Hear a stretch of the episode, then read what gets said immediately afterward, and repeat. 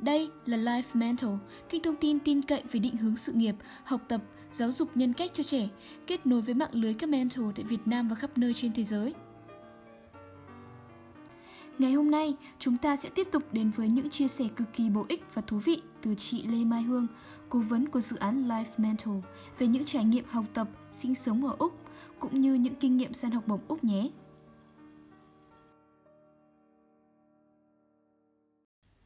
Bài số 12. Giải đáp những thắc mắc về chuyện du học Úc. Sau series bài viết về du học và học bổng Úc, đã có rất nhiều người gửi đến mình các câu hỏi liên quan đến việc học tập, chuẩn bị và cuộc sống ở Úc. Mình xin tổng hợp và trả lời trong bài viết này nhé. Mình rất mong một phần giải đáp được câu hỏi của mọi người đã quan tâm. Câu hỏi 1. Em đã học Master xong, liệu có apply xin học bổng Master hoặc dưới Master ở Úc được không? Cái này mình chưa thử bao giờ nên phải nói thật là không biết. Cách để bạn có thể biết câu trả lời là đọc kỹ hướng dẫn yêu cầu của học bổng về đối tượng của học bổng. Nếu trong hướng dẫn nói đối tượng đã học Master không được nộp nữa thì coi như xong. Nhưng trong hướng dẫn không nhắc gì đến thì cứ thử vì mình không nằm trong danh sách không được nộp. Tuy nhiên, như mình đã nói nhiều lần trước đó, mỗi loại học bổng sẽ ưu tiên một số đối tượng nhất định. Dựa vào đấy các bạn có thể quyết định vào việc bỏ thời gian, công sức và tiền bạc để thử hay không. Câu hỏi số 2. Em làm trong công ty tư nhân, liệu có xin được học bổng hay không? Câu trả lời với trường hợp của mình là có, nhưng mà khó. Mình apply VET, đào tạo nghề khi đang làm cho công ty tư nhân, FPT và đỗ. Quan trọng là tìm được loại học bổng phù hợp với hiện trạng và hoàn cảnh của mình. Mình cũng ít nhiều may mắn hơn vì 4 năm trước xin học bổng chắc không cạnh tranh nhiều như bây giờ. Câu số 3. Mình muốn apply học bổng VET đào tạo nghề, nhưng thấy yêu cầu đầu vào là IELTS 5.5, nhưng yêu cầu của học bổng là 6.5. Vậy cái nào là chuẩn và phải làm như thế nào? Quy trình xét duyệt VET như thời của mình là có thư chấp nhận từ phía trường, có điểm IELTS rồi mới nộp được hồ sơ. Yêu cầu để có thư chấp nhận vào trường là từ 5.5 trở lên. Nên nếu bạn được 6.5 thì chắc chắn không bị trường từ chối. Còn nếu bạn được dưới 6.5 thì đảm bảo không được học bổng kể cả có thư chấp nhận rồi. Túm lại là phải thi IELTS được 6.5 trở lên. Câu thứ 4. Community Service Evidence là gì? Đã có 2 năm rồi thì có bị hết hạn hay không? Community Service Evidence là bằng chứng chứng minh bạn đã tham gia các hoạt động hỗ trợ cộng đồng.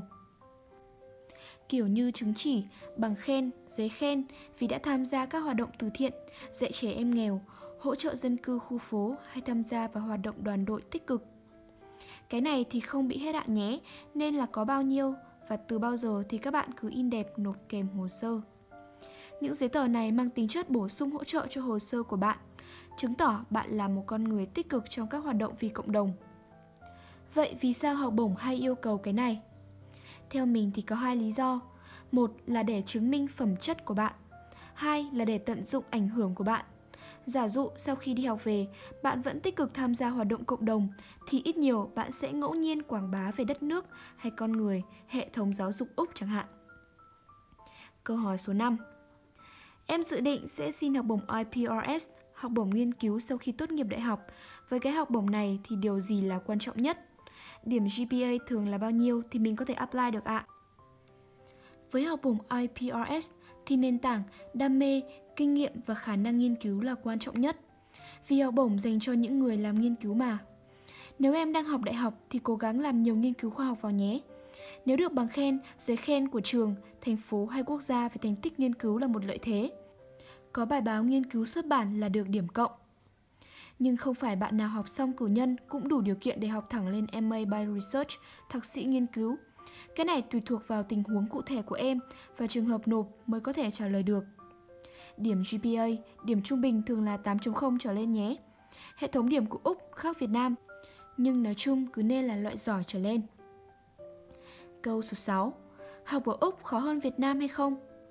Câu trả lời là khó hơn, chắc chắn rồi. Vì trước hết là bạn gặp phải rào cản về ngôn ngữ, môi trường, phương pháp và cách tiếp cận của thầy cô cũng rất khác. Muốn học giỏi ở đây trước hết phải đọc nhiều, chứ không phải đọc thuộc lòng một số thứ như ở nhà. Hệ thống giáo dục và cách dạy học cũng tương đối khác. Câu hỏi số 7. Có học bổng bậc đại học hay trung học hay không? Câu trả lời là có. Học bổng bậc nào gần như cũng có. Trung học thì rất ít, nhưng đại học thì khá phong phú.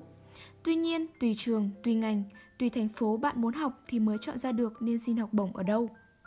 Thường học bổng dành cho bậc đại học không nhiều, khoảng 5.000 đến 7.000 một năm, hoặc miễn giảm 20 tới 50% học phí.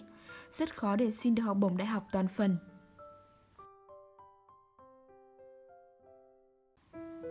Mình hy vọng những thông tin vừa rồi đến từ chị Lê Mai Hương sẽ hữu ích với các bạn, và cũng cảm ơn chị vì đã có những chia sẻ rất chi tiết về những kinh nghiệm tìm kiếm học bổng cũng như xây dựng lộ trình cuộc sống cho bản thân.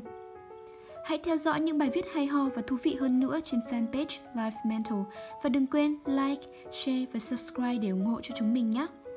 Chúc bạn có một ngày vui tươi và tràn đầy năng lượng. Còn bây giờ, xin chào và hẹn gặp lại!